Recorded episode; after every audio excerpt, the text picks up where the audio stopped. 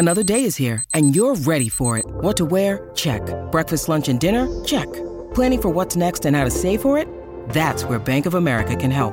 For your financial to-dos, Bank of America has experts ready to help get you closer to your goals. Get started at one of our local financial centers or 24-7 in our mobile banking app. Find a location near you at bankofamerica.com slash talk to us. What would you like the power to do? Mobile banking requires downloading the app and is only available for select devices. Message and data rates may apply. Bank of America and a member FDIC. When you need mealtime inspiration, it's worth shopping Kroger, where you'll find over 30,000 mouthwatering choices that excite your inner foodie. And no matter what tasty choice you make, you'll enjoy our everyday low prices, plus extra ways to save, like digital coupons worth over $600 each week. You can also save up to $1 off per gallon at the pump with fuel points. More savings and more inspiring flavors make shopping Kroger worth it every time. Kroger, fresh for everyone. Fuel restrictions apply. Judy was boring. Hello. Then Judy discovered ChumbaCasino.com. It's my little escape. Now Judy's the life of the party. Oh, baby, Mama's bringing home the bacon. Whoa, take it easy, Judy. The Chumba life is for everybody. So go to ChumbaCasino.com and play over 100 casino-style games. Join today and play for free for your chance to redeem some serious prizes. ChumbaCasino.com. No purchase necessary. Void where prohibited by law. 18 plus terms and conditions apply. See website for details. No worries. Okay, so welcome to a very special Brighton Rock podcast episode.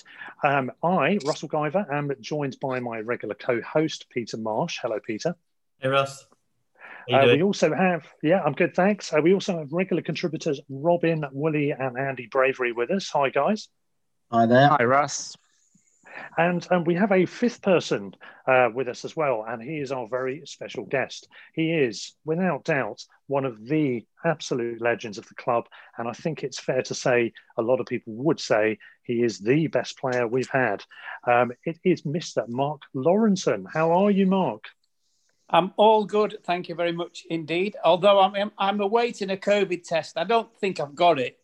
It's just as a precaution, but um, fingers crossed. Anyway, I'm not having it done until we've spoken, so you're going to be all right. You can't catch anything. There's no new strain that you can catch over Zoom or anything.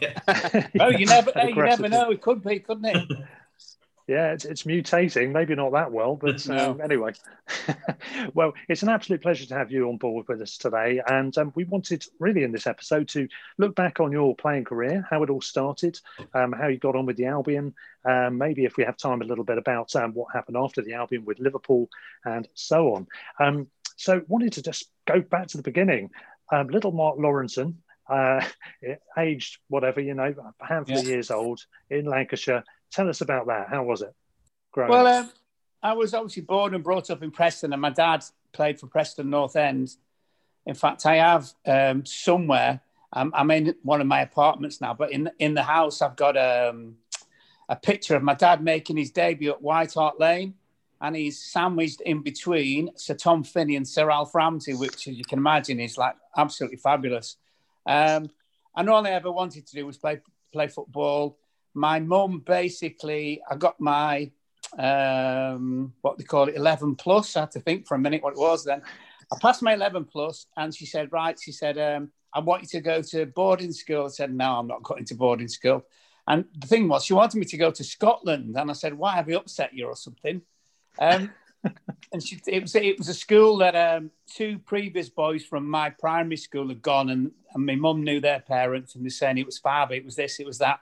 And I said, I tell you what, I'll go if they play football, knowing they didn't. Um, they only played cricket. And uh, she came back, so there was no football. I said, okay, let, let me go to the local school, which I did. So from about, I'd be about 14, 15, I used to go training at Preston North End Tuesday, Thursday night, uh, signed schoolboy forms, could have signed for Blackpool. I mean, they're the antichrist as far as Preston are concerned. Or West Ham, would you believe? West Ham had a scout up in the Northwest. I was always going to Preston. And basically, I took my O levels. And then my mum said to me, Look, I want you to take your A levels. And I said, Well, I'm 16.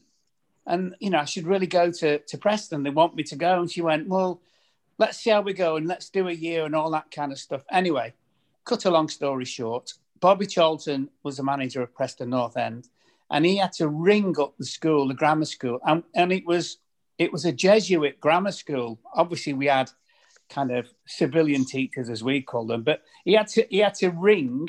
Um, I don't know if he'd be called the abbot or whatever, whatever he was. So Bobby Charlton literally asked the abbot permission for me to go and sign for Preston North End full time, uh, which I did, and um, got in the team after a while, but only basically because of Nobby Stiles, who was the um, reserve team coach. So we had a bunch of kids played in the reserve team in a, in a league called the Central League, which was fab uh, because if you played on a Tuesday night against Liverpool, you played against all the players who didn't play at the weekend for Liverpool, and there'd be like seven or eight internationals and Manchester United and all those. Anyway, so so in essence, it brought us on really, really quickly. Um, Bobby left; he just didn't like management, and then we got Harry Catterick, who managed Everton, took them to the Championship, etc.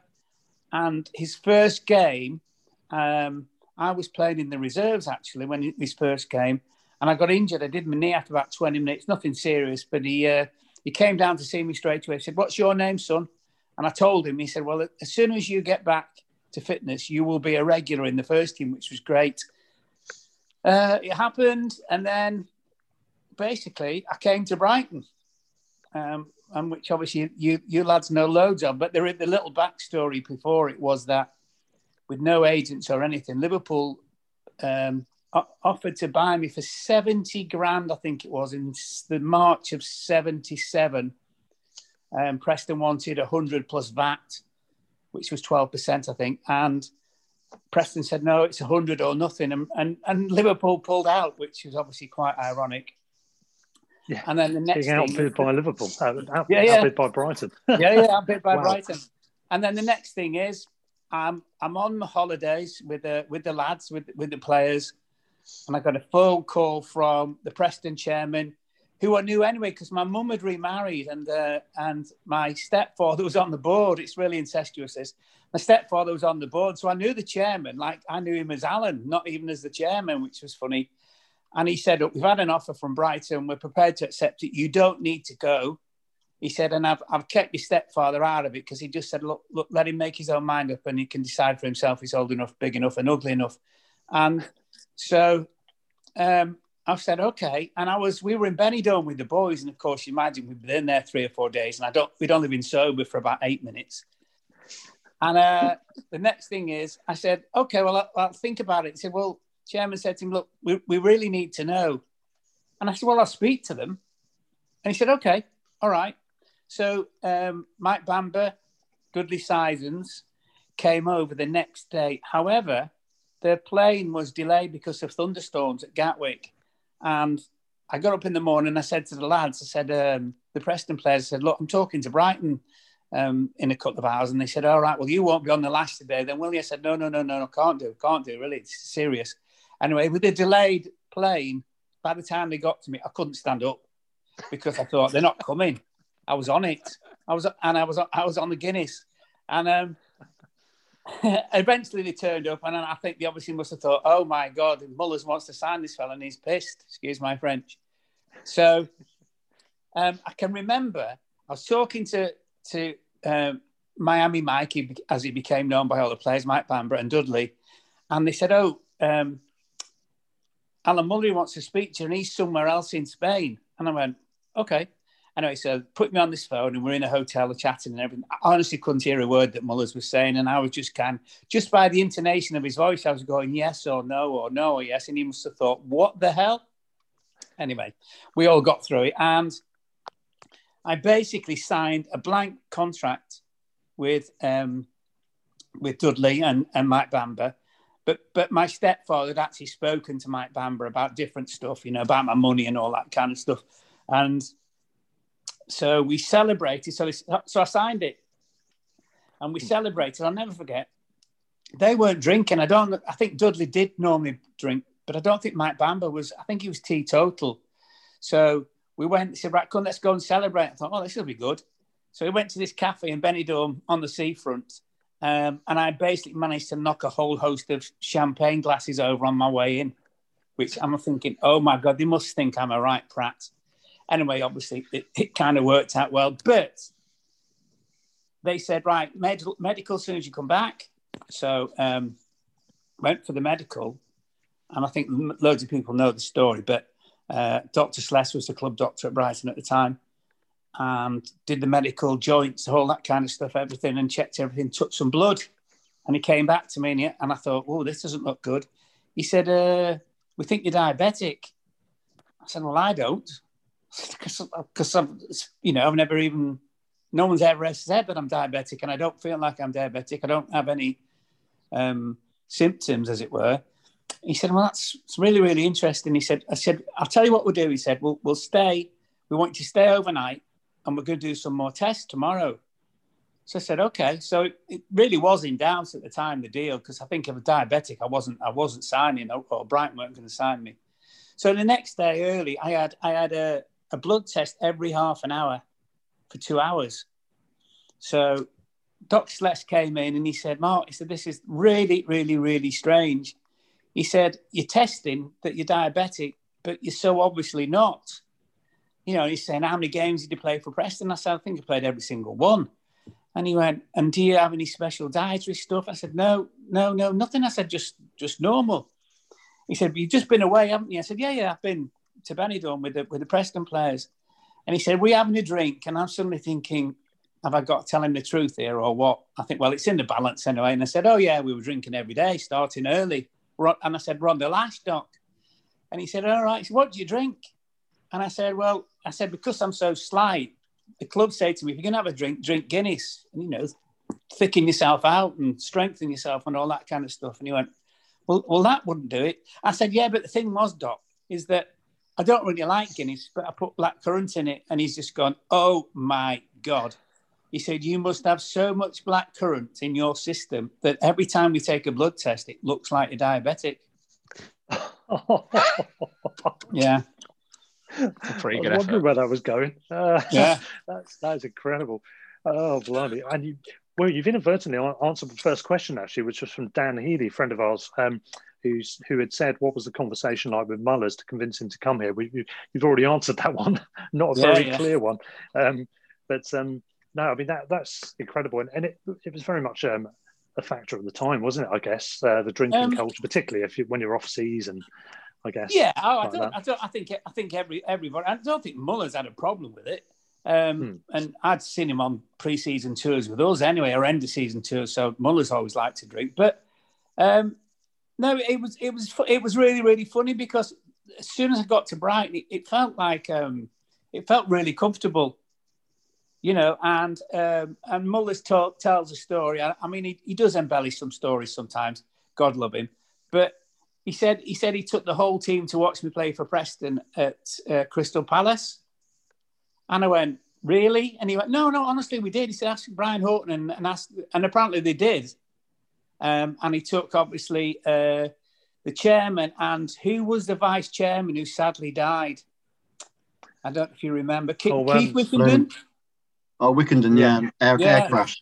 Yeah, yeah, yeah in, a, in, a, in, an aircraft. In it, but but apparently Muller said that he was sat with, the, with, with, with Miami Mike and Keith Wickenden, and Keith Wickenden said, you know, how much do they want, Preston? And, and Muller said, well, I think it's a hundred plus plus the VAT, and Keith Wickenden just said, pay it now. So they, they, I think uh, Muller's went to see uh, Nobby Nobby Stiles straight after the game and said, look, we'd, we'd like to buy him, and Nobby said, well, you know, speak to the chairman, and and that's how it, that's how it happened. Brilliant. We'll, we'll get into the Brighton stuff in, in, a moment, but just one other question from me on the early days. Um, you were Preston Lab, weren't you? Or that was the mm. local big team, at least. Still am, um, enough. Yeah. Oh, yeah. Good, good. Excellent. Um, and I mean, obviously, that's the club of your heart. Liverpool's gone on to be as yeah. well in later times for obvious reasons to do with all the successes. But, but when, when you were growing up and then hoping to play football, obviously, I can imagine your dad's aspirations were to do that. And I heard on previous podcast you'd said your mum was Irish Catholic. She was very much wanted you to be a priest. Yeah. Um, in complete contrast of her, yes. career. Um, but making that debut, how did you feel making your debut for Preston? It must have been amazing. Fab. It was fab. So, um, and all my schoolmates were there. And I'll never forget, I think it was 1974, we played Watford towards the end of the season. Bobby Charlton was manager. And I played right back. and uh, there was a guy called Bobby Downes who was playing for Watford, left winger, not a bad player actually. And of course, they're saying to me, you know, you have to mark him tight and all that kind of stuff, one thing and another. And I just remember early on, the ball came to me, and and Bobby Downes ran at me thinking, this skinny kid, obviously, I'm going to frighten him to death, you know, because this is his first touch of a ball in his in his debut. And as he came, I inadvertently knocked it through his legs, right? and obviously nutmegged him, which was happy days. I didn't mean it. I seriously didn't mean it. But it was a, a, it was a section of the ground by the paddock where all my, my mates were, and they all standing up and started cheering and everything. I thought, hey, it's not bad, this is it? So uh, yeah, it was the first ever touch in football. But it's it was it's all I ever wanted to do. Really hmm. seriously was was just to just to follow my father, basically. Yeah, that's fantastic. Well, at this point, obviously, guys, if you want to interject with any questions uh, on the next subjects, then please do, because we'll, we'll, come on to your time at Brighton then. So you joined us in, I think it was 77, wasn't it? Um, yeah. So you had, you had two seasons with us in the second division, as it was yeah. then known, now the championship, uh, and then two seasons in the top flight. So you joined us after we'd had a promotion from the previous division down. Yeah. And this was the first of two years on our way to getting promotion. Um, so, can you talk us through that first season? How was that making your debut for Brighton? The the highs and lows of that season, because obviously, ultimately, it's frustrating to miss out at the ends. But how was it yeah. as a whole? Well, it was great for me because um, obviously there was a bit of pressure at first because everyone was going Mark who and um, Graham Cross went to Preston, didn't he? And ha- uh, Graham Cross and Harry Wilson went to Preston, and then Gary Williams joined me probably six weeks later. But uh, but Graham Cross had just got Player of the Year, so I was under a little bit of pressure. But by then I was playing as a centre back, and Mullers Mullers was fab. He just he just kind of said, "Look," he said, "just we've watched you all season. We, we we know what you can do, and we just want you to do exactly the same with us." And he said, "And you'd be playing with better players," which obviously was right because it was a division higher. Um, and I was I was fortunate because I think the first game we, we played a pre-season game against Wolves in fact, Andy Gray played from for Wolves, and it just happened for me from the first day. I played in this game, and then everyone went, "Oh my God, I didn't realise you were that good." And I'm, I'm, you know, I thought, "Yeah, yeah, very funny." But this, and and and Mullers just went. He said, "You play like that every week, you know, happy days." So, the great thing I think was, and Brian Horton would be a major kind of reason for this was nearly all the players were transferred in. There was very few locals. I think Pipe, Stevie Piper, God rest his soul, uh, Tony Towner were the only localish. And, you know, Brian straight away, because because loads had been transferred in, he knew what everyone was going through. Um, he was brilliant. And I was in digs in uh, Preston Park with um, oh, Dinky, Dinky Doo. Uh, Dinky Doo, he had a dog called Scooby, would you believe? Dinky and Kay. and I was I was in digs there, and they were brilliant. They were, and I used to go up the pub with Dinky every night, but and I wasn't drinking. I was just playing darts with him and stuff. So, it you know it, re- it really did feel like home, and um, we just started winning games. You know what it's like if you're winning, it's it's easy, isn't it? And you don't think about being homesick and all that kind of stuff. So uh, no, it was, it was great. Yeah. Okay, Andy, you've got a question. Do you want to far out, yeah, far so, away? Hi, Mark. It's great to talk to you. Um, and I'm in um, Peter's dad's um, uh, gang. Basically, you are, you was, and you are still the best player I've ever seen play for Brighton. Okay, thank I started you. watching. I actually, my first ever game was probably before you got in the in the team because it was actually at home to Preston North End, and Bobby Charlton was player manager. Yeah.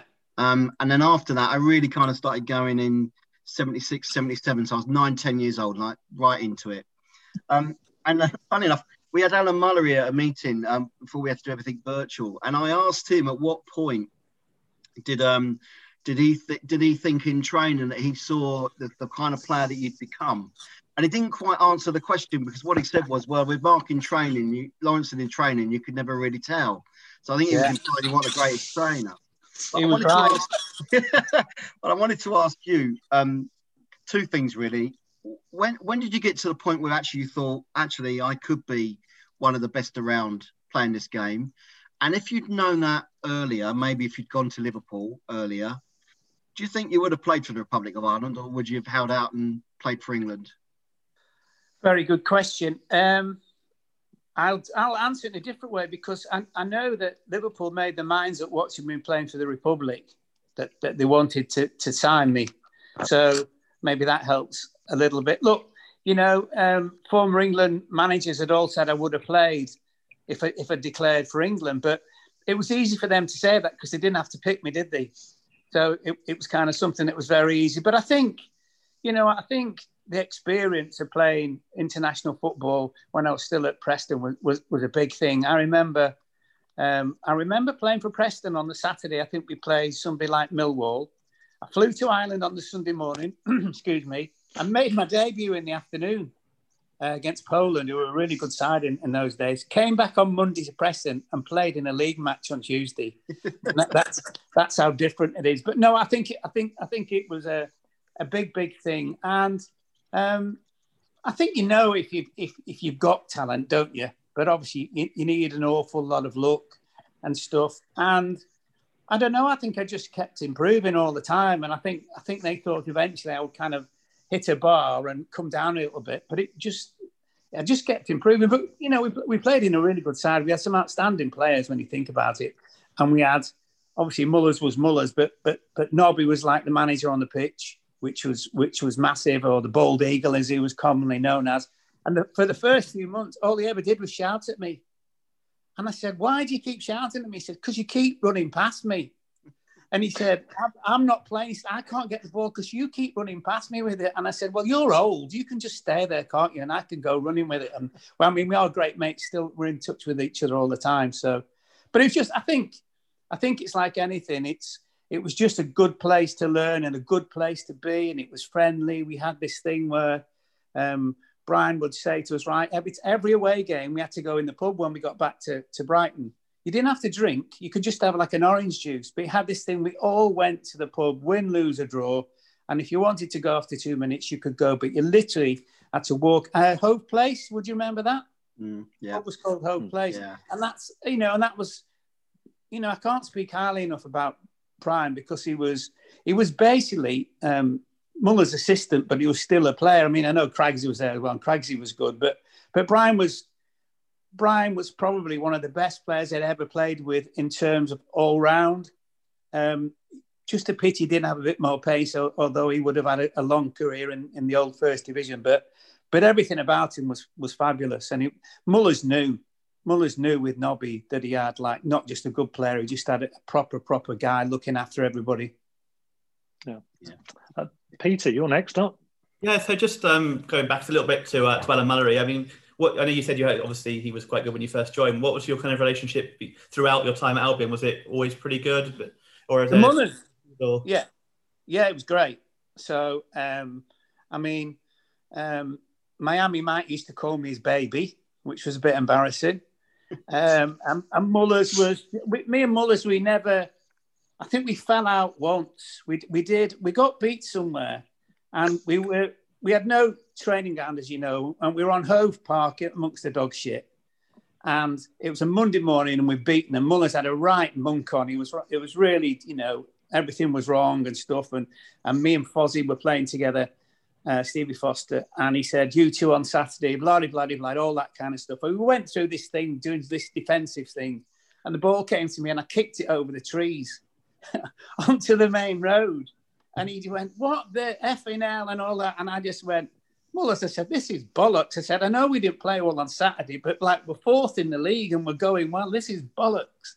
And um, everybody just started laughing and, and and and and that was the end of it. But it was it was fab because i think when we got promotion to div 1 um, a few of the boys started going in about the contracts and asking for loads more money and all that kind of stuff which you're always going to get.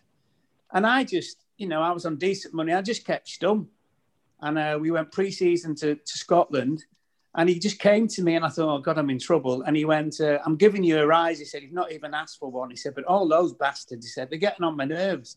So he gave me a rise. So I, I didn't tell anyone for three months because I thought they might beat me up or something. and who do you think overall you were closest to in the squad through your time there? And, and did that change?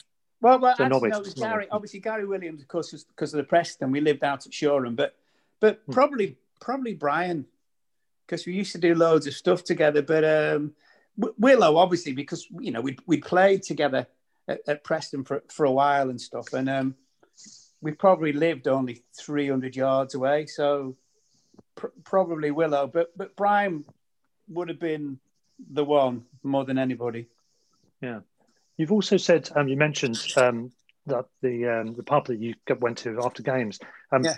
what, what was the general dressing room culture like in those days? And in terms of on should we say non-match days when you're arriving back from away games, but just just a weekend off or midweek or whatever, or yeah, Friday night. Did you did you go out anywhere? And what where, where were the places that were hip to go to back back in that time in Brighton?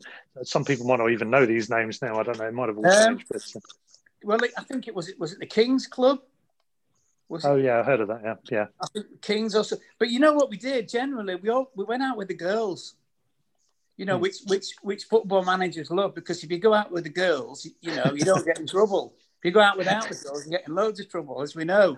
Um, but we always it was just very very social, and that was you know that was an Nobby again. That would just be right. Come on, boys, Saturday we're all out, roll out. I said, don't give me all this babysitter shit stuff, and I'll just get yourselves a babysitter because it's about time we took the girls out and all that kind of stuff. Um, where else would we go? We used to go to the Italian we used to go on Friday lunchtime before a game. Nobody had a drink, um, and it was run by Clementi. I can never, I can never remember the name. It was, but it was brilliant. Small place, and we just go at lunchtime and have a good laugh. Um, you know, before the Saturday. Um, that was probably it, really. But it wasn't. You know, you, you played, you got a day off the next day, uh, which is completely different now because I think players are in nearly every single day. But um, we didn't abuse it. We didn't, you know, we didn't go out after Wednesday before a Saturday.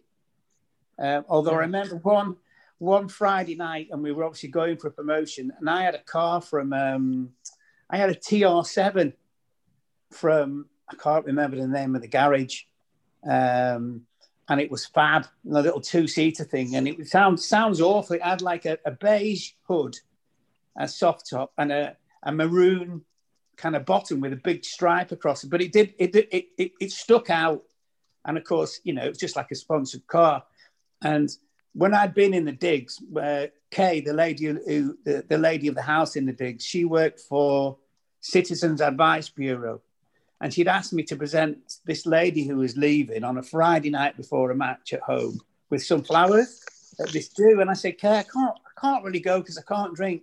And she said, Oh, come on, just do me a favor. And there was such a nice family. I went, Look, I'll get there at half eight. Come on, give the woman the flowers and, and do one. And she went, That's all we want. So I did it. And the next thing is, I'm driving down the seafront. And obviously, I'm, I'm going to Shoreham and I was speeding, not massively. And I was speeding. I got pulled in by the cops, pulled me over on the seafront. The fella came, the cop came to the window and he went, he just said to me, What the effing hell are you doing out on Friday night? and, I, and I told him the story, and he went, Right. He said, I'm not booking you. And I said, Well, that's good. He said, But if you lose tomorrow, I know where you live, said the policeman. So, hey, little bit of fame helps.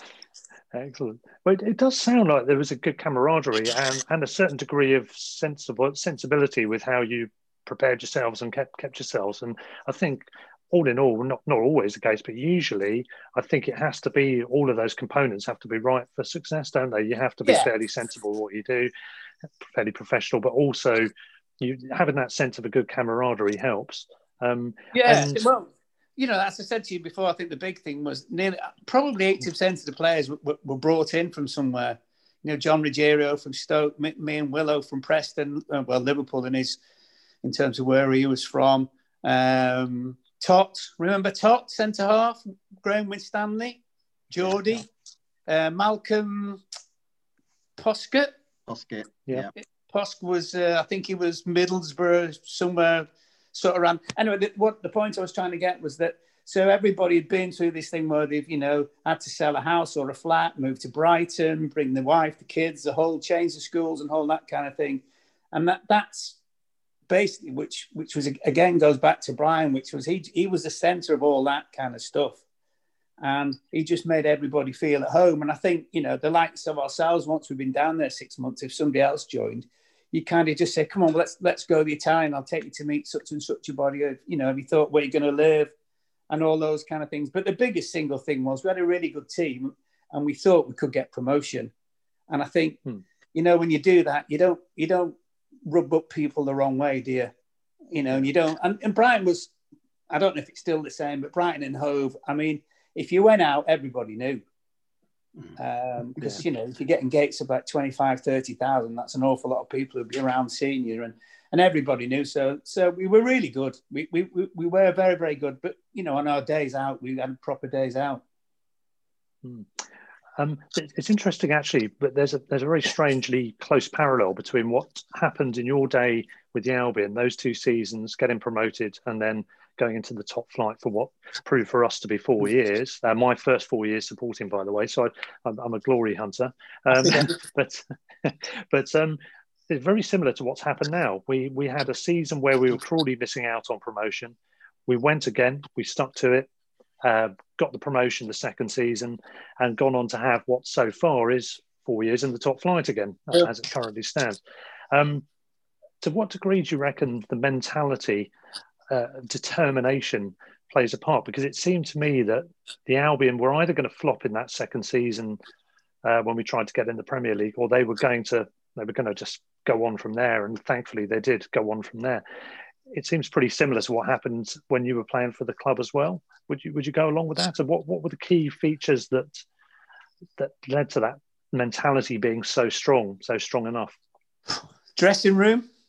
Yeah you know, if you've if you've got a real, real strong dressing room and you've got a dressing room which sorts itself out so that the manager and coach, A, they don't have to do it, and B, they probably don't even know some of the stuff that happened in there that we sorted between ourselves. You've obviously got to have ability, you've got to have desire and all those kind of things, and, and the players. But the dressing room's a massive thing, you know, and it's it's even more prevalent now because it's just not the same rightly or wrongly. Um, you know, and, and, and these guys are on fabulous money. And I just say it's, it's called F off money because they can just say F off to everybody. You know, yeah. so to get a dressing room, if you look at, let, us go back to like Tony Adams' time at Arsenal. You can imagine what he was like in the dressing room with, and there was loads of them like him anyway. But um, John Terry and that, that, that Roy Keane, those guys, they're not around anymore. But it, but in our day, there wouldn't just be one; there'd be a few, and the old ones would sort out the young ones, um, and you know, it was you kind of you wanted to better yourself, so you know, don't want to play in the second division; you wanted to play in the first division, and yeah. if you played in the first division, it was kudos, it was it was money, you know, and it was change of lifestyle and it was like everybody who has a job who wants to improve themselves and earn more money and have a better job and have a better life, basically. Yeah, absolutely. Um, Andy. Mark, when we um, we spoke to um, Nobby Horton recently, and he was talking about when he left the club, and that, that basically it wasn't a move that he really wanted, he was quite philosophical. That's an understatement, yeah. he was quite philosophical, and it and it did, as as they pointed out to it did um, lead to him having that relationship, working relationship with David Pleat, which I think yeah. he found very productive. So I just wondered, from your perspective, when you left, how did you feel? Because I'd imagine it, it probably was a bit mixed. I mean, you know, Liverpool coming for you, probably the best team in Europe at the time. I just wondered how you felt about it, really. Well, they were because he just won the European Cup in Madrid, uh, in uh, in Paris against Madrid. Um, but you know, I could have gone to Liverpool, Arsenal, and uh, Man United on the same day.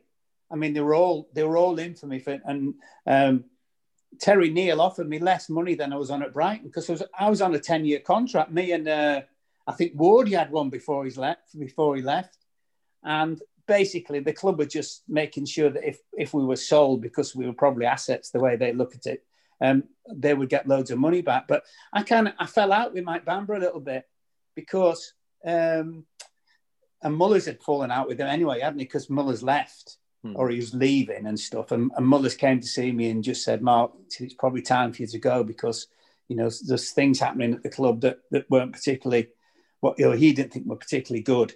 Um, so Terry Neill offered me less money. Uh, we had a meeting in Gatwick um, and he said to me, he said, I want you to come to Highbury. He said, he said, you know about the bust of Herbert Chapman? I said, yeah, Terry, I know about that. He said, and you know, we've got uh, underfloor heating in the dressing room. I said, yeah, Terry, I've been there. I've played against you. And he said, and, and I want you to play with David O'Leary as a partnership. I said, well, I don't mind the first two, but I'm not too sure about the third. But I was joking because I was already playing with him for, for Ireland and stuff. But um, he he went away that night, and I kind of thought, why did you even bother coming to talk to me? I mean, why would you why would you offer me less money than I was on at Brighton? You know, and then Ron Atkinson was calling. He just got the Man United job, and they were signing Frank Stapleton, one of the first for the tribunal. And he said, "Look, Mark," he said, "this deal's a bit complicated because Brighton want three of our players, and they want us to give Brighton some money, and they, you know, you come and join us." And I said, "Okay." And then my last call, and this all happened within 12 hours. My last call was uh, was a journalist, Colin Wood, who wrote for the Daily Mail, but on Merseyside. And he said, Oh, Liverpool are ringing you to talk to you. And I, and I went, Are they? And I said, And by the way, who are you? I didn't know him from Adam. He said, Oh, someone's just asked me to, to ring you and say, Look, don't sign for Manchester United or, or uh, Arsenal. Just wait until he spoke to Liverpool. And I spoke to them the next morning. You know what? Within about 10 minutes, I was I was gone. They had me straight away, basically, because they just won the European Cup, and I just said to everybody, I want to go and I want to win stuff, as much as I loved it on the south coast. And I, you know, I had this meeting with Bob Paisley, um, Peter Robinson, the old chief executive, and the chairman John Smith in a hotel by the side of Heathrow by the runway. And I just went after ten minutes. I went, yeah, all done. Uh, you know, money agreed. And but but the sequel to it was. I'm glad, Mark, I'm my, glad you I'm glad you added there money agreed because I was beginning to wonder whether you thought forgot about what Arsenal had done and just thought I'm going to Liverpool anyway because I'll win. No, no, no, no, no, no, no. I know. Well, in fairness to them, when when uh when when Bob kind of said to me about you know where he wanted me to play and all that kind of stuff, and then Peter Robinson, the chief exec, said said to Bob, "Well, what kind of wages, Bob? Do you think?" And he said, "Oh no," he said, uh, "He should should be on the top wages like Kenny and Graham." And I'm going, Kenny and Graham, oh yeah, Dalglish and Souness, happy days, and um and and and there was, and it just you know there was no there was no negotiation, nothing. I just was just went, yeah, yeah, that sounds good to me. Yeah, that's all good. But but Miami Mike had promised me like an ex gratia payment to leave the club because I'd cost 100 and, 112 with the VAT. And obviously it was it was 900 plus the VAT. So it was like he'd made his profit nine times over. And he promised me, you know what? He didn't pay me. He didn't pay me. And I, and I didn't make a massive issue with it of it at the time, but I just thought, you know what? I just I just found it really kind of mealy mouth. But yeah, hey, it and was. It, and, and when, can, it can tarnish a it, well it can tarnish a memory can't it slightly yeah it, it didn't you know. it, it didn't it didn't but um you know i then realized obviously the, i mean the club was, was, struggling for money a little bit but you know he used to call me son and all that kind of stuff miami mike and i kind of thought mm. and then when he was very very poor and his wife um i don't know if her name was june or whatever he went to live in jersey i think didn't he yeah. and uh, he said well she said would you ring him for me and i thought should I? Anyway, I did. I'm and, I, and, I, and I'm glad that I did. And I, and I rang him. And I mean, didn't mention it and just obviously wished him well and stuff. Although um, we knew the outcome wasn't good. Okay. Yeah, yeah. And I, I mean, we mentioned earlier about you making your debut for your hometown club, Preston. Fantastic. Yeah, yeah getting getting a career in football, signing for Brighton, and, and managing to get promoted to the top flight. Obviously, must have been great, great fun. I've got to ask you about that. Uh, the celebrations on the uh, when we got promoted in a moment. But going from that, getting into the top flight and having made your, your debut for your country as well. Um, and then in terms of um, Republic of Ireland, by the way, I'll have to ask you about that in a minute as well. But um, but, but going to Liverpool, you know, it, it's the perfect scenario, isn't it? You play for your hometown club, you work your way into the top flight, you have some good times down in Brighton, you, you play for your country, and then you sign for the club that's already very successful and goes on to be one of the most successful teams in European club football. Um, not bad, is it? no, acceptable. Um, it was, but it was. I mean, it, it was amazing. Um, but the whole thing was amazing. It you know you've seen the Kop full and all those kind of things, and it and that is like it's as a player, it's it, it's very very special. And there is no doubt that certainly in my day at times it, it was like we played with 12 players because of the way the Kop were and everything. Excuse me. Mm. But just the way the football club was run, just um, you know, Bob Paisley, Joe Fagan, Ronnie Moran, and they were the three wise men. Um, hmm. Never missed a thing. Uh, they were just all the time. They, they, were, they were great with you. Um, Bob couldn't finish a sentence. We used to call him the master of the unfinished sentence and stuff. He had his like own language, but they were, in terms of football, they were they were shrewd. They were very very shrewd. And you've you've heard all the stories about the boot room. But what they did in the boot room, they would.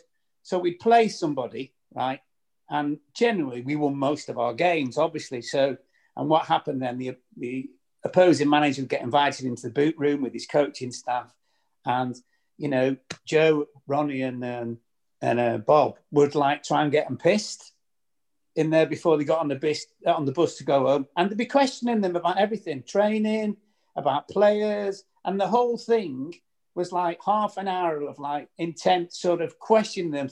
They wanted to know if they were doing something different, maybe that Liverpool weren't, but they were always, always working. But they killed them with kindness. Have another little whiskey, Joe. Have another little whiskey. It's a long way home you know, and then they, they batter them with, with kind of questions. And I, I do remember uh, one time that um, I, have met Elton John probably four or five times over different different things, but the first time when he was owning the owner at Watford, and he came to uh, came to Liverpool, and Watford were actually going really really well under Graham Taylor, another one, God rest his soul, and um, and literally they carried Elton John out the boot room because they got him so pissed and he loved it. you know what I mean? It's just what a great story, and he, he absolutely loved it. And he kept saying, he kept, every time I saw him, he went, "Bloody hell, those three fellas in the boot room, what are they like? Those bloody managers." He said, "Bloody hell, they're con artists." He said, "They got me pissed." And you know, so hey, st- stuff like that was fab. But anyway, but what I was going to say to you is, when I when I went to take my medical, um, it was it was late at night on a Friday night, and we had two doctors, two brothers, two Irish guys. Um, and one of them would suck the poison out of your blood, and the other one would wet himself if he had, if he had to stitch you. And of course, you get, you get cuts all the time, and especially when we played at home. And if you got a cut, you're thinking, oh, "I'm going to have to have a few stitches." You used to look into the into the director's box and think, "Oh shit, it's the one who hates stitching us." Like, it's like the absolute nightmare. Anyway, so so that night, um, this guy took me into the, uh, I can't remember the surnames anymore, but this guy took me into the treatment room for my fitness thing and, you know, my medical kind of stuff and everything. And he was moving all my joints and all that. And it was really late at night and we'd driven from Heathrow. Bob Paisley was with us in the car and, and there'd been a massive smash on the M1 and everything. And it was like seven hour journey and it's 11 o'clock at night. And Bob obviously wanted to get home to bed. And he came in and he said, he said, Doc, Doc, what are you doing? He said, Bob, you, you paid an awful lot of money for this young man. He said, we need to make sure that he's absolutely right. And Bob just turned to me and he said, uh, how many games did you play for Brighton last year? I said, I think I missed two. And he just went to the doc, Doc, he's fine, leave him alone. And they then said to me, all right, we'll take you to the hotel, come back the next day and you can look around the ground because it was pitch black when I got there. First person I saw when I got back was Graham Souness and he'd been beaten up in a nightclub and he had the biggest black eye ever. And he said, Oh, welcome to Anfield. And I went, Really? And he went, Yeah, yeah. He says, he said, I managed to do two of them, but the third one jumped on me. I'm like, What what a football club this is. Mad. That is something else, yeah. Mm. Um, the aforementioned Dan actually had another question. He, he, he'd said, who in the Liverpool and Brighton sides could drink the most, and what was the culture differences between the two clubs? Was there anything about that? He, no. he reckons himself Grealish and Foster for us, and yeah. Molby and Dalglish for them. No, no, no, no, no, no. Well, he's got he's got the he's got the Brighton boys absolutely spot on Foz and uh, and, and and Packy Grealish as we used to know him because I played with him for Ireland. But Kenny didn't drink. Ken, ah. It's only since Kenny stopped playing that he's drunk. That it sorry, that he's drunk. That he drinks. And now when we go out together, because we all live really, really close to each other, um, he's the last one out but he used to be the first one out and, and not drinking. Molby, Jan, Jan wasn't a big drinker. Jan was just, Jan he used to say, I've got big bones. And we go, that means you're a fat bastard. But no, he was, he was just really solidly built. And he wasn't fat when he stripped off. He wasn't, but he, he wasn't a drinker. Um, I would, oh, there was well, there was a few of us. Uh, I would say Ro- Ronnie Whelan, Irish. What do you expect? He'd be up there. We had loads of Scottish lads as well. We we could all drink. We could all honestly we could we could like win in Europe and drink in Europe. No no problem whatsoever. Yeah. Well, yeah, Andy, I've been did... on a few nights out with Wardy in recent years, and uh, yeah, he can still. Oh yeah, Wardy. He yeah. can put Listen, it away fairly. Wardy, Wardy can put it away. He just can't pay for it. it's funny you should say that. Well, like, one of the things is if you, if you ever that. go around with him in Brighton now, yeah. even these days, I think when we got promoted from League One under Gus Poyet, he came over for that last game where we won the title. And we were out in Brighton and we wandered around just from the station down towards the Evening Star. And every pub he went past, everyone recognised him. He got dragged yeah. in, and he, and he always like he gets his wallet out to pay. And in Brighton, people just even now they won't like. I don't think he's ever bought a drink. I'll tell you something. When he's come back, I'll tell you something. He's so tight he owes himself forty quid. I'm glad it's not just us. Then we've yeah. we were imagining it for a while.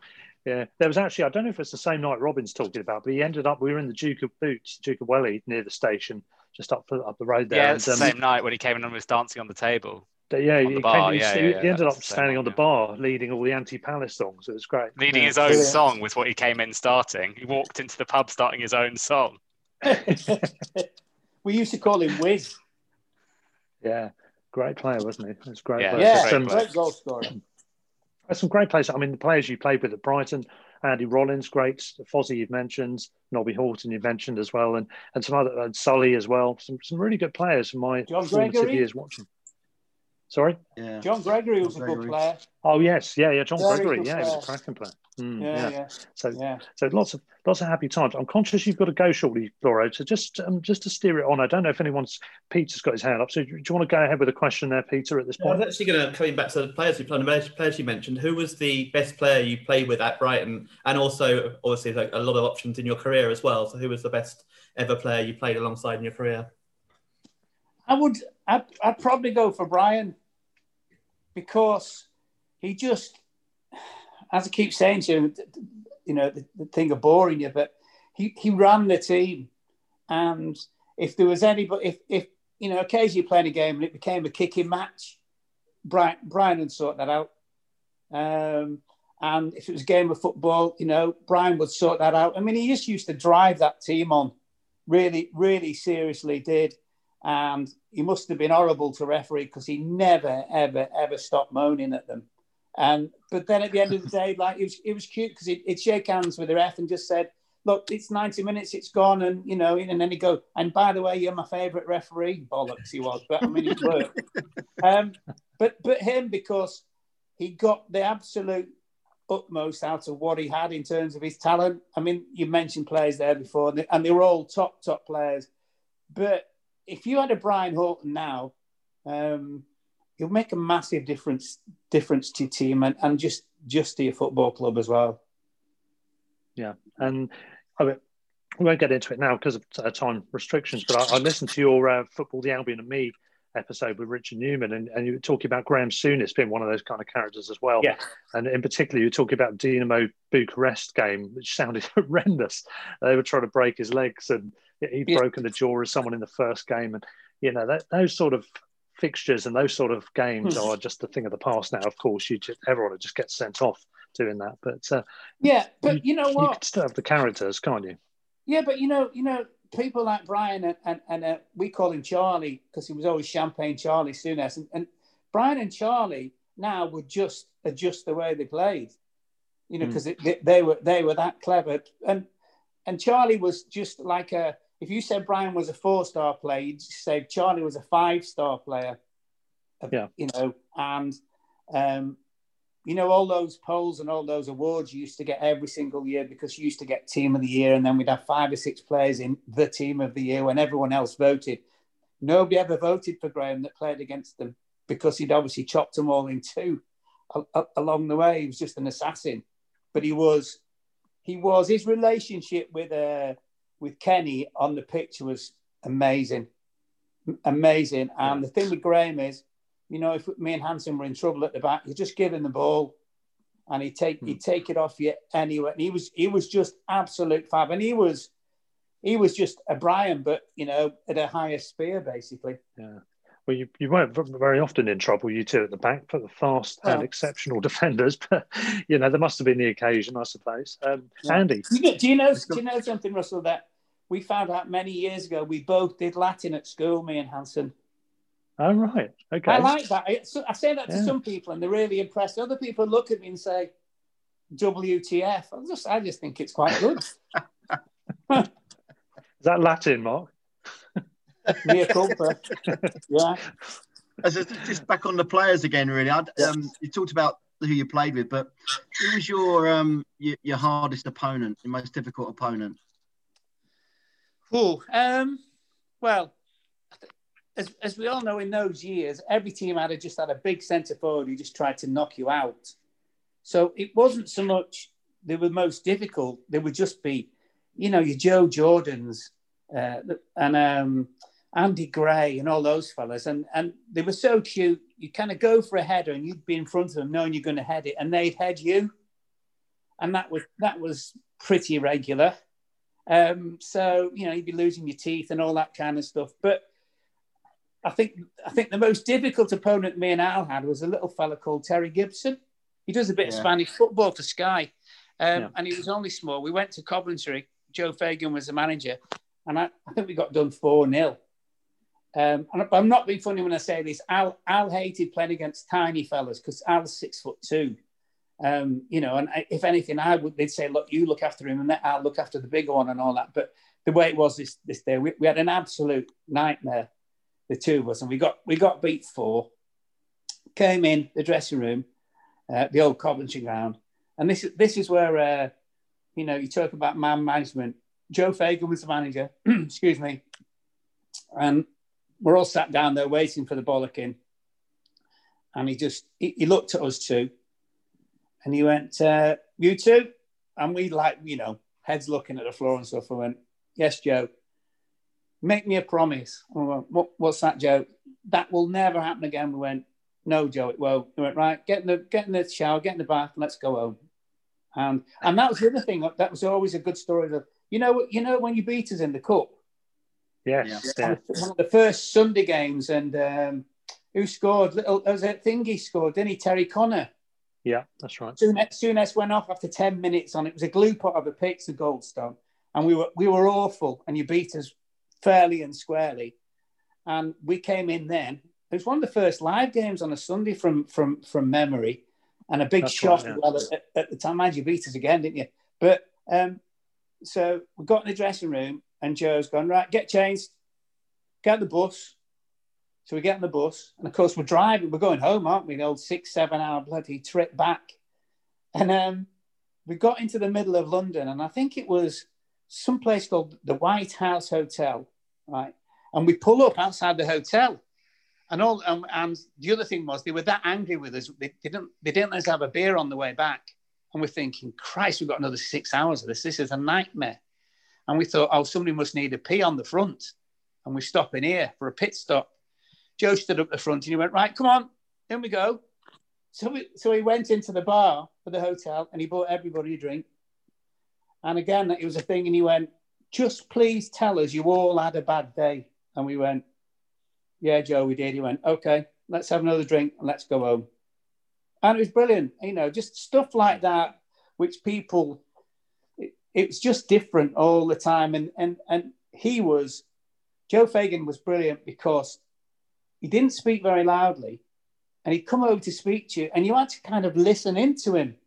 And he, he almost whispered, but he was, he, I tell you what, he, he was cute.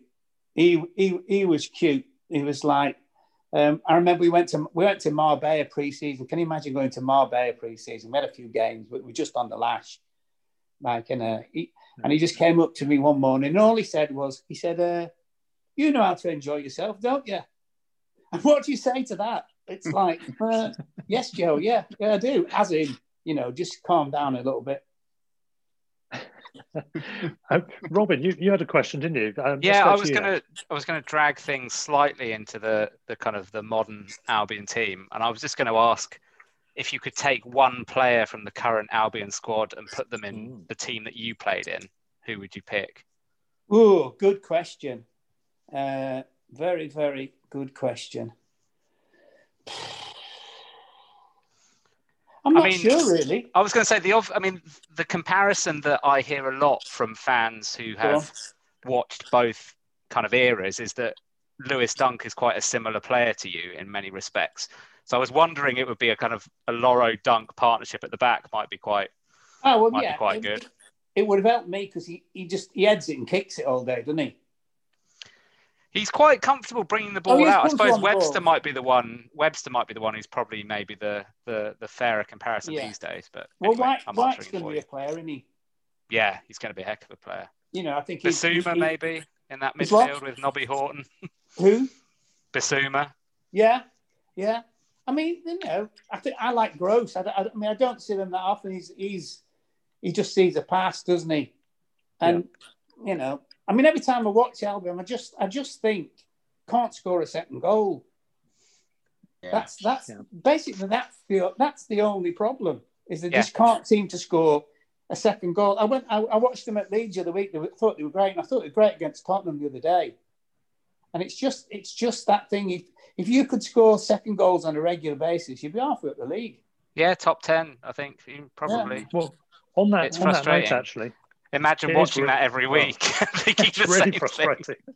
Well, yeah, I mean, it really is all about it. Just that finishing touch in the box is the is the missing ingredient. Notwithstanding that, Mark, um, how would you enjoy playing under a Potter's type management in today's game? If you were if you were a player of the right age now to play, world class players, perfect pitch, uh, perfect pitches all around on a grander scale, maybe. Um, notwithstanding Elland Road. someone yeah. said, someone said it. Um, um, basically, Dan Dan Healy that was writing in these questions, he he said um, he thinks you'd be perfect for it. Um, I, I, agree as well. I think. Um, well, would you would you have rather played on you know in this era? Do you think? Well, yeah, for the dough. Um, yeah, yeah. Well, yeah, yeah. obviously for the dough. Yeah. That that goes without saying, but oh, absolutely, because you know the pitches. If you think about everything, pitches, training, diet, um, travel. You know, it's just, I mean, if Liverpool go further south than um, Aston Villa, they fly. You know, they just yeah. kind of fly everywhere and all, all those kind of things, and the diet and the training, and, you know, everything about you know, I know teams come off at half time and, and somebody, the video guys made this little video video about what they're doing wrong and what they're doing right and all those kind of things. It, it, it would be fab to play now, but you can only ever be a player of your time, couldn't you? And I think what I think what's more interesting is is would have been watching these players play on some of the pitches that we played on and, and see what they would be like. I mean, we'll, we will never ever know. And I think if you're a top player, mm. you're a top player regardless.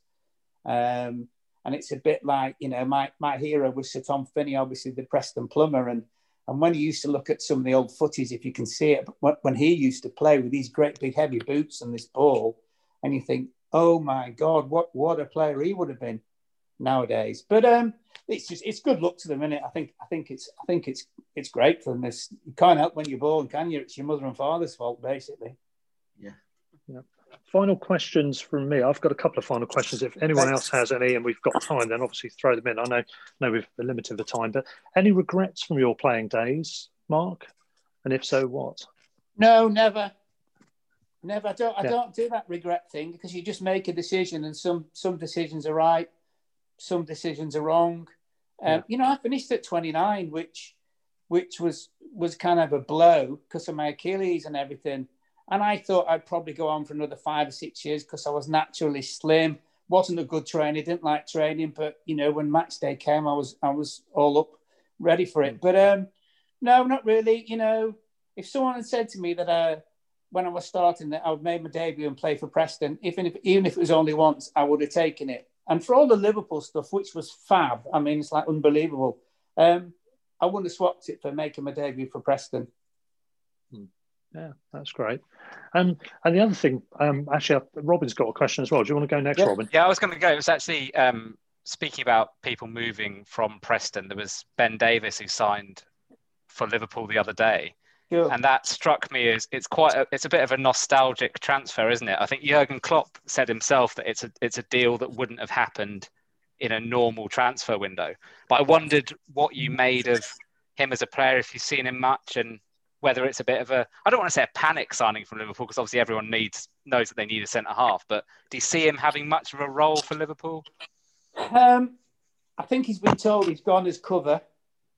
That's the first hmm. thing, and I think I think the boy they signed from Schalke, I think his name's Kabak, something like that. I, I think yeah. he'll be in the team before Ben. Um, whether whether Ben plays many games, I'm not sure. He was he was really outstanding for Preston, but he's not got great pace. He's got lots of attributes: left-footed, good in the air, um, good tackler, reads the game well.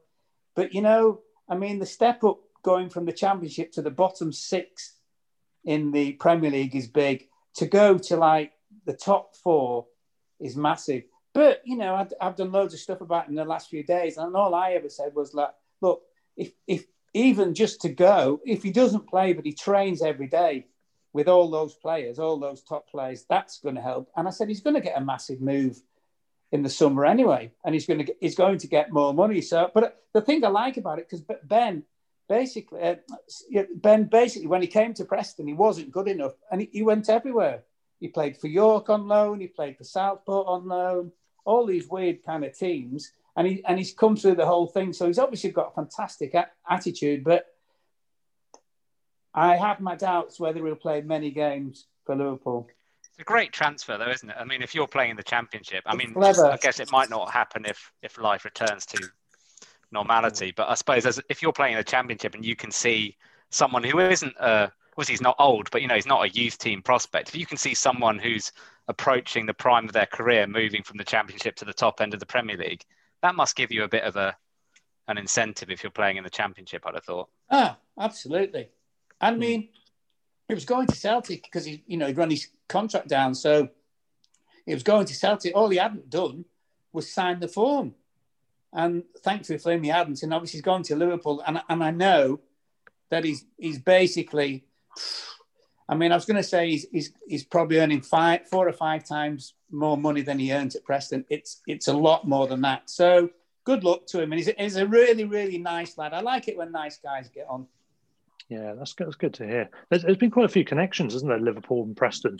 You had uh, Spider Mellor's son Neil, I think, played for them, didn't he? Before Mel's, um, yeah, I was. I did. I did a thing with him the other night. Yeah, yeah. All right, yeah, yeah. And of course, Robbo. Um, we did a tribute when sadly Michael. Robbo passed away last year. Michael Robinson, yeah. And of course, he had an uncanny um, mirroring of your career, didn't he? You both um, from the same area through some of the. Same, I mean, he went to City, but apart from that, a lot of the same clubs, uh, one by Russell, one. But, yeah, he was stalking me. he was stalking me, honestly. It was getting a bit weird, wasn't it?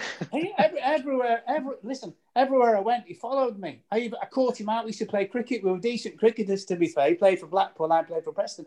Caught him out, but that's the first time I ever met him. But you know, a funny story about that again was that we were on a pre-season with uh, with Liverpool, and we were in Holland, and Joe yeah. was the manager, Joe Fagan, and uh, I got a call. Joe wants to see you, and I'm thinking, crikey, what can this possibly be?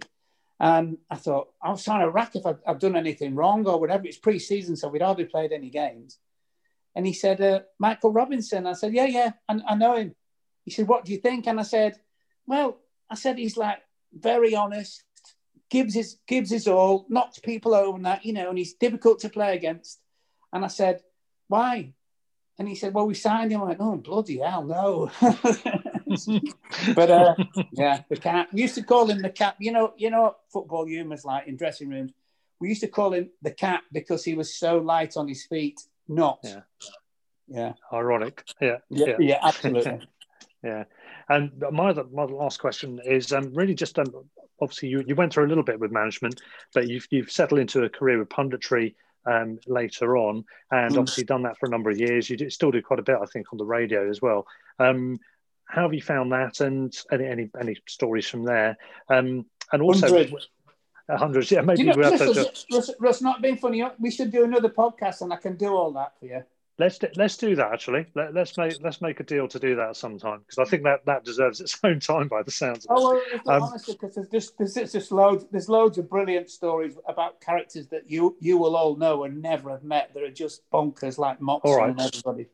It's a deal. Let's do that. Um, Peter, you, you had a question. Do you want to quickly go in yeah, with that? Just on a slightly similar one to the players I was talking about earlier. What what was your favourite game? I, I, think you can guess one of uh, one or two of them for the Albion. And what was your favourite game, full stop as well, ever that you played in? Oh my goodness me! Um, my favourite game ever was was winning the European Cup in Rome against the Romans, obviously, because um, that, that that's the ultimate for a club player. Is you can't get any higher. It's like winning the World Cup as an, an international. Um, for the Albion, I remember uh, we were going for promotion and we went to Blackburn and we absolutely mullered them. I think I, mean, I think we only ended up winning two or three nil. We were just on a really really good run, and for some day I had I almost played. I, I felt like it was George Best. I was just kept going past people with the ball and everything. And maybe it was the fact because it was Blackburn and I was from Preston. It was only nine miles away, and I'm thinking, go on, get the bastards. But um, yeah, I just remember that day where I could do absolutely nothing wrong. But you know, I mean, there's loads. I scored twice past Peter Shilton one day in a league game, um, including nutmegging him on purpose. Um, and I and I also because the, the first year I left Brighton, 81, 82, um, the very last game of the season, Tottenham at home, we had to win to win the league, and we'd been 13th at Christmas. We'd had a really bad start, and I scored the first goal that day past Ray Clemence. and that was the hmm. first time he'd been back and I scored. Honestly, I must have scored from about 18 yards with a header. I think he just didn't see it. Um, but and you just remember, you just kind of remember those days and stuff. But thing with Liverpool that there are there are that many, and that's, you know, as I said to Russ, then I mean, I can I can give you another hour next time, easy. It's it's mad, really. The stories are just, I mean, and the stories get like funnier and funnier. Oh, brilliant! Okay, well, we look forward to that one. Um, I, I, are we one of oops, gonna, sorry, Peter. Go on. Ask about your, your thoughts on positions. Obviously, you've played in mostly in central defence, but I know at Albion for a while you were in midfield, weren't you? In the uh, you moved forward a bit, and, and you had, I think you did it other places as well. Did you always want to play and prefer defence, or would you did you like being further forward sometimes? Well, I was a winger when I started, um, so I played I played loads in midfield for Liverpool. I loved it. Um, and I didn't play that many times in midfield for Brighton. I probably only played when uh, when uh, Nobby got injured. Um, but I also there's another one. Remember, remember the day we went to Forest and won, and we beat yeah. their, you know, been unbeaten at home for fifty yards, whatever, and, and um, Gerry Ryan. one Gerry scored. Gerry yeah. scored. I, th- I, think from a pass from me. Well, I think it hit me on the leg and went towards him. And I just remember playing that day. We played I'd been out for ages. I'd ripped my ankle ligaments, and mothers were saying, "Come on, got to get back, got to get back." We played a friendly at Brentford on the Wednesday, and uh, played for 45 minutes, and I, I couldn't run. I've been out for months, and I've been training, but actually playing in a game. He says, "I'm going to play you on Saturday," and I went, "Right, okay." And I thought, well, I'll play at the back, and I might be able to cruise a little bit. Then he named the team, and I thought SH1T. He played mid midfield, and it was a it was a mud patch uh, foresty ground. Mm. Um, but that was the day when we won, and it's just it's stuff it's just stuff like that where you think, how the hell did we ever win it? Mm. It's it's just mad, but it's, it's just a, that was just a really really good memory because I think we'd probably be first on match of the day that night. Yeah. That's that's that wasn't often we should probably just touch on one one final thing actually, and it kind of ties in with something I think Andy you were going to ask um, from what you mentioned to me beforehand, um, to do with um, Albion tips. I, when, when we asked um, people, friends, circle of friends, about um, questions for Lawro, you'll be surprised, or maybe not surprised, how many people ask me the same question to ask you. Because why do you keep us to losing? Keep tipping us to lose? Because um, I think someone someone worked out we would have had about 16 points one season based on your predictions. uh, probably not, probably not that low, but it would have been low. But listen, it was because you were struggling. Yeah. And I mean, loads of people take this really, really seriously, and they look at the league tables and look at how many games they played and if they're good at home, and I just guess. Hmm. Um, and I just think that's that's. It's, and I say it's impossible to predict, isn't it? yeah, if people ever say to me, "Why did you do it?" I said, "Well, I'm only guessing." Yeah. But I, you know, I, I still I still love the place. It was it was fabulous for me. It was it was absolutely. When we went back the end of last the season before last, when we had that reunion, it was brilliant. It was just like being back in the dressing room. Nearly all the boys were there. It was like fabulous. Yeah. Um. Yeah. So, so Andy. Yeah. Sorry, it's just on that mark, really. So, yeah, I mean, Russell kind of touched on it, and you you kind of acknowledge it. I think is that yeah, there are there are a lot of fans who think that you either talk about Preston or Liverpool, and they almost forget about us. And I, I think that's really unfair because actually, as far as I can see, and when I've ever heard you, you've always talked very fondly about Brighton, like you have today. Um, but also, it's it's kind of inevitable in a way because at one end you've got your, as you said, you've got your childhood team, and your dad played for them. They're like bookends, yeah. aren't they? And the other end, you got the best team in Europe. So I think it kind of, you know, I, I just think really, um, it's just inevitable when you're talking about your football career that they take up most of the conversation. Well, but I think I think that day when we came back, when all the boys came back, we were interviewed on the on the pitch at half time, and I just said, I I loved playing for Brighton. I said I loved it more than playing for Liverpool because playing for Liverpool was almost like the business end where you had yeah. to win, but mm. playing for playing for Brighton was the best fun I'd ever had. It was fabulous. Yeah, yeah, yeah, yeah. yeah I, I agree. I think it's it's harsh for anyone to criticise, and it, it, it's clear from having listened to previous conversations you've had on podcasts and on this podcast, and from other stuff I've heard that you obviously do have a lot of affection for the club as well, and fair play yeah. to you. And you've, you've been down to the Amex, and you've, as you said, you've been in um, some stuff behind the scenes, haven't you? Some events and so on, and reunions. So you know, clearly, clearly that's still one, the case. Can I say one more thing? So, yeah, Mark, yeah. I mean, in terms of being a footballer, a professional footballer, you're just doing your job. You know, you're just playing the game, doing your job. But so for me, I'm on the terraces on the on on, on the East Terrace, and I still have, even now, as a 53 year old, nearly 54 year old man, memories in my head of you in the blue and white stripes, picking the ball up in the in the centre back position and running forward and taking the ball towards their their goal. And I think that's what you've done for for me and for many around my age. You gave us some beautiful memories of watching you play football for us, and for that I'll always be thankful. I loved it. I absolutely loved it. No shin pads, socks around my ankles. Um, it's so, I can't remember somebody described me as somebody once. I can't I can't remember what it was. I remember for next time, and I just I just laughed my socks off. Um, that, that, that, it was the kind. It, it was it was it was the same kind of thing, you know. It was mad. Yeah, yeah, yeah. Well, thank you for those okay. memories. Yeah, it, has been brilliant. We're, we're speaking on the day that um, most people will catch this after um, the game, but we're actually playing Liverpool tonight. It's just no. fortuitous circumstance. We didn't uh, we we didn't um, actually plan it that way, but um, we, we're playing Liverpool. Um, quick word thoughts on the game for that one. Fancy um, fancy our good, chances. Well, listen, good time good time to play them most definitely. But the pro- the problem is when you play Liverpool nowadays, and they've got the swagger back. I think they, yeah. they don't they, they lend you the ball for ten minutes and that's it. So you need to score. yeah. Yeah. yeah. Well, hopefully so. yeah. Russell, Russell, I have to go because I've, I've got to get my daughter before I do this next thing. So. Yes. Okay. Indeed. Well, thank you very much for joining us, Mark. It's been a pleasure. pleasure. That, we'll do it. Let me know. We'll do it again. Thanks, Lawro. Okay, let's thank do that. You. Brilliant. Cheers. All the best. Bye, bye, Cheers. Bye, Cheers. Thanks. So there we go. So Mark Lawrenson, that was great to have him join us. And um, we wonder, I mean, guys, amongst ourselves, I, I think that um, Webster is the man who's looking most like um, most like Lawro actually in terms of that driving forward stuff. Um, I don't know if you'd agree on that. I know Robin's trying to say something, but he's muted himself. I don't know if that's a work thing or not. No, uh, I was just being an idiot.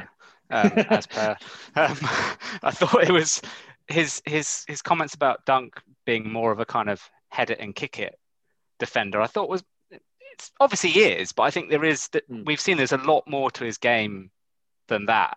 Um, yeah. And I think maybe it's been trumped by the fact that Webster and White have both come in and, and arguably do that role slightly better than Dunkey does, but certainly he does have that in his locker. Um, yeah. So I thought it was interesting to hear. Um, carry it forward him more when Duffy was the, alongside him because Duffy was definitely the one who stayed back, whereas now yeah, the head it and kick it, the one who kind of almost right, but... back, and the other two can venture forward a bit more and kind of. But I mean, I suppose the thing is, the way of looking at it is, if he, if he was just the head it and kick it centre half, I, arguably the club might have tried to encourage him to take one of the the big money moves that might have been on offer for him. Obviously, he fits hmm. in. He fits in perfectly to how Potter wants to play, I guess. So yeah. Well, hopefully, with our defence, we're not going to replicate what Southampton did yesterday. Uh, for anyone that uh, that doesn't know, Man United beat them by the minor score of nine 0 So Saints are doing an annual event of losing nine 0 Start that by not having a player sent off after two minutes, ideally. Yeah, true, true. That would yeah, have helped. awful tackle as well, wasn't it? I haven't seen it, but it sounds like one of those. If no one protests, literally no one protests. Yeah, no, it was it was a red. card. I think it was his first start, wasn't it? Yeah.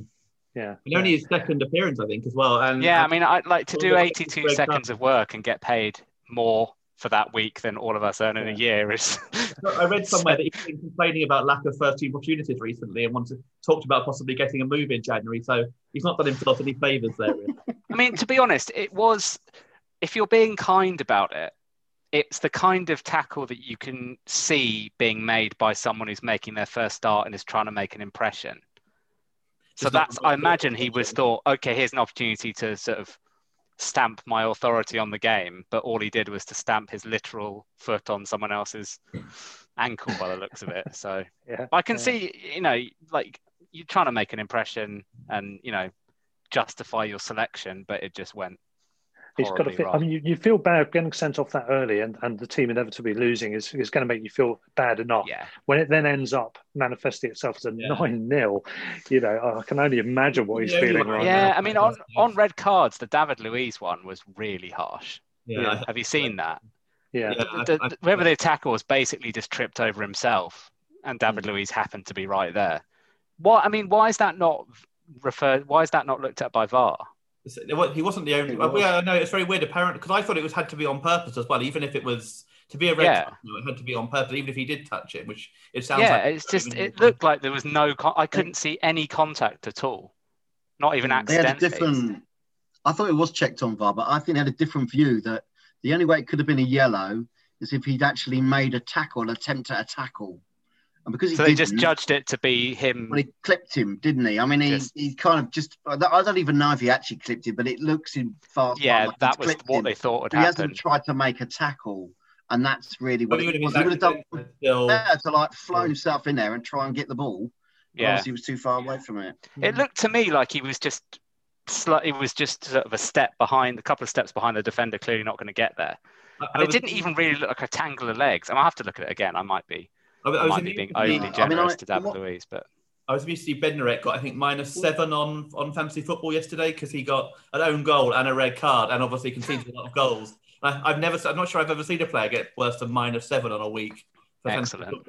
That's no. quite impressive. I mean, yeah. from watching that, from watching it though, what what I what I thought I saw, and you're never quite know until you players.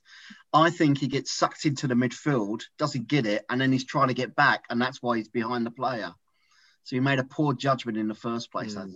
We all know David Luiz is not the most reliable defender in the world, don't we? Not in that way. No, no. Indeed, I wasn't even yeah. sure what the goalkeeper was trying to do either. You know, no. I mean, head it, do something with it, block it with your body. You know, you're going to get yourself sent off otherwise, and which is what he did. It's slightly annoying. I didn't think Wolves were going to go down. It was nice that they were around us. And they were they're obviously getting a bit hammered by Arsenal yesterday. I mean, they were had two. They hit the woodwork twice, had a goals allowed, scored. Yeah, yeah I mean, Wolves as much as they've been kind of in free fall yeah. relatively. I, I couldn't see them being in the couldn't see them being in the conversation properly. No, I Palace, I think, if Zaha is injured for any period of time, uh, obviously he went mm. off with his he's done his hamstring by the looks of it. But he obviously, yeah. as we discussed on the WhatsApp group, he will make a miraculous return. And even if he, the... they've got 29 points now, which is more, which is double full, more than double Fulham. So yeah, uh, like there would have to be a real collapse. Be, um, they'd have to almost get nothing for us the season. Yeah, I mean the, the gap between them and Fulham is is sizably bigger than the one between us and Sheffield United. I yeah. think it was before the games yesterday when yeah. Sheffield United beat West Brom. So I mean, you just I think Fulham had to really try and do something more in the window in terms of getting a striker in. Um, yeah. I'm not convinced. As good, I mean, Josh Maja was a good player for Sunderland in League One, and he's done bits and pieces for Bordeaux. But mm. I may hmm. prove to be horribly wrong, as I normally am. But mm. I can't see him necessarily being the one to yeah, there's no time to, to for, for him to settle in either, not, is there? I think most of those teams in the in that middle of the division, they just they they just every now and then they get a win, don't they? And that just keeps yeah. them now. It just keeps them away from mm. from trouble. We've we're just about beginning to do that, um, you know, by keeping clean sheets, not by scoring more goals. And you kind of wonder where Sheffield United are going because actually they've that was it. That's is that three and four or something? Three wins in yeah, four. I, I think I still think if they were a fan of them, it's so far back, isn't it? You know? Yeah, I mean they're kind of what are they, yeah. ten or eleven points back yeah. from us, aren't they? I think. Yeah. Well, I, I, I guess still, they, are still behind West they, Brom, and West Brom fans are giving up already. Yeah, I mean, I, I mean, I guess from that point is the part of that was that the fact that they've had that run, and, and, in that time we've had two wins and a draw as well. So we've just been able to keep them at arm's length. Yeah, exactly. So I mean, I would be. I'm normally very pessimistic unsurprisingly, because just normally the way the world goes. Um, but I would be very surprised if the bottom three now weren't the bottom three at the end of the season. Yeah. Yeah, I, I, I agree. The, the, the one caveat to that possibly is the fact Palace did win. They've kept Newcastle at the uh, yeah Newcastle potentially, but they played total. well. Newcastle played really well considering they were mm. quite unlucky. Um, yeah. Bruce seems to have got the tactics a little bit better. I mean, they had a really uh, was it? I think it was Ryan Fraser had a one-on-one when they were. I think it was either at one-one or two-one down, which he really should have scored. Um, mm. But as Josh referenced on our WhatsApp group the other day, they are really. If Callum Wilson gets injured, they are in big trouble because he yeah. has scored or assisted. I mean, he got the yeah. assist for the goal yesterday, didn't he? I mean, he scored or assisted like seventy-five percent of their goals. You don't think Joelinton will make up for it then? No, I don't think Joelinton probably will. Here's a ludicrous, here's a ludicrous animal making a debut. Yeah, there's, there's a dog who's making a cameo right at the end of the pod here. This is great. What that a, is what Penny, fine... everyone who's Penny, a chihuahua. Oh, lovely. A pedigree got chihuahua. Own, got her own self portrait at the back behind you. She, she, has got her. Yeah. There she is. She's yeah. debuting next to her portrait. Um, she looks rather. The only other thing that, that, I thought was, was interesting is that I was reading about Burnley's takeover today, which mm. is not yeah. all it cracks up to be, which is that they've done what the Glazers did at Man United, which is they've yeah. bought the club. Well, and Sunderland did. Um, they've bought the club with the club's own money. Um, yeah. So the club are actually. Buyout, is it? Yeah, the the club mm. are actually financially worse off than they were before the takeover went through. You've not spent anything in January, so I mean, yeah, you know, a couple of they showed earlier in the season if they lose one or two of their defence, say Pope or me or something like that, they they're a bit vulnerable at back. Which yeah, and they're they're not that far above the bottom three, are they either? So they could, in theory. And much as I'm much as I'm yeah malign Burnley, I'm not a fan of their fans. I don't like the way they played football, particularly, although I admire Sean Dyche's um, successes. Um, one thing I will say to them, it is a shame that a well-run club um, then gets undermined potentially by yeah. being taken over. It's, it's the club that doesn't need to be taken over in one sense. They are probably overachieving by being in the Prem for so long. On the other so, hand, their fans have, have long complained about lack of investment and that sort of thing. I mean, Dale Stephens was their big big signing in the summer, wasn't he? Yeah, true. Yeah.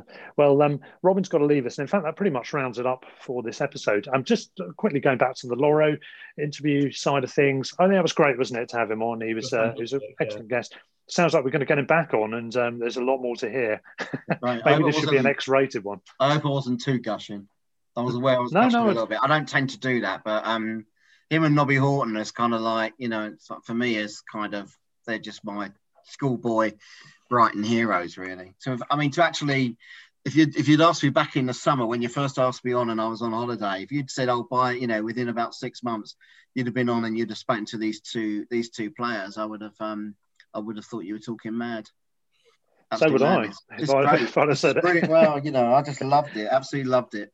Oh, great! I'm glad you enjoyed that. It was he was good value, definitely, and uh, and um, back on soon. Yeah. Well, yeah, because in some ways the, the, second bit might be more interesting than the first bit because it's people, you know, like so. Motson. Come on, tell us all about it. yeah, it could be all sorts of scoops there, couldn't it? Well, that rounds up this episode. Mine. yeah, exactly. Yeah, yeah. And that rounds it up for this episode then. Thanks for listening, everybody. As usual, we're sponsored by Seagulls Over London. Check them out on www.seagullsoverlondon.com if you want to find out more. If you want to contact this show to ask questions of guests, um, whether or not it's to do with punditry predictions, um, you can do so on, on Twitter at Brighton Rock Pod or emailing Brighton Rock Podcast at gmail.com.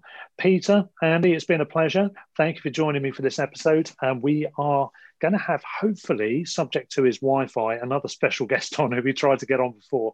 Details on that to follow um, for our next episode. We're speaking before the Liverpool game. If you haven't yet seen that game, if it hasn't yet happened, fingers crossed to us all and up the Albion uh, for that one. If it is already over by the time you're listening to this, can't believe we won again at Anfield. Way. now, on that note, um, I will bid you farewell, as will the others in the usual way. So, guys, stand or fall. Up the Albion. Up the Albion. Sports Social Podcast Network. Hello, it is Ryan, and I was on a flight the other day playing one of my favorite social spin slot games on chumbacasino.com. I looked over the person sitting next to me, and you know what they were doing?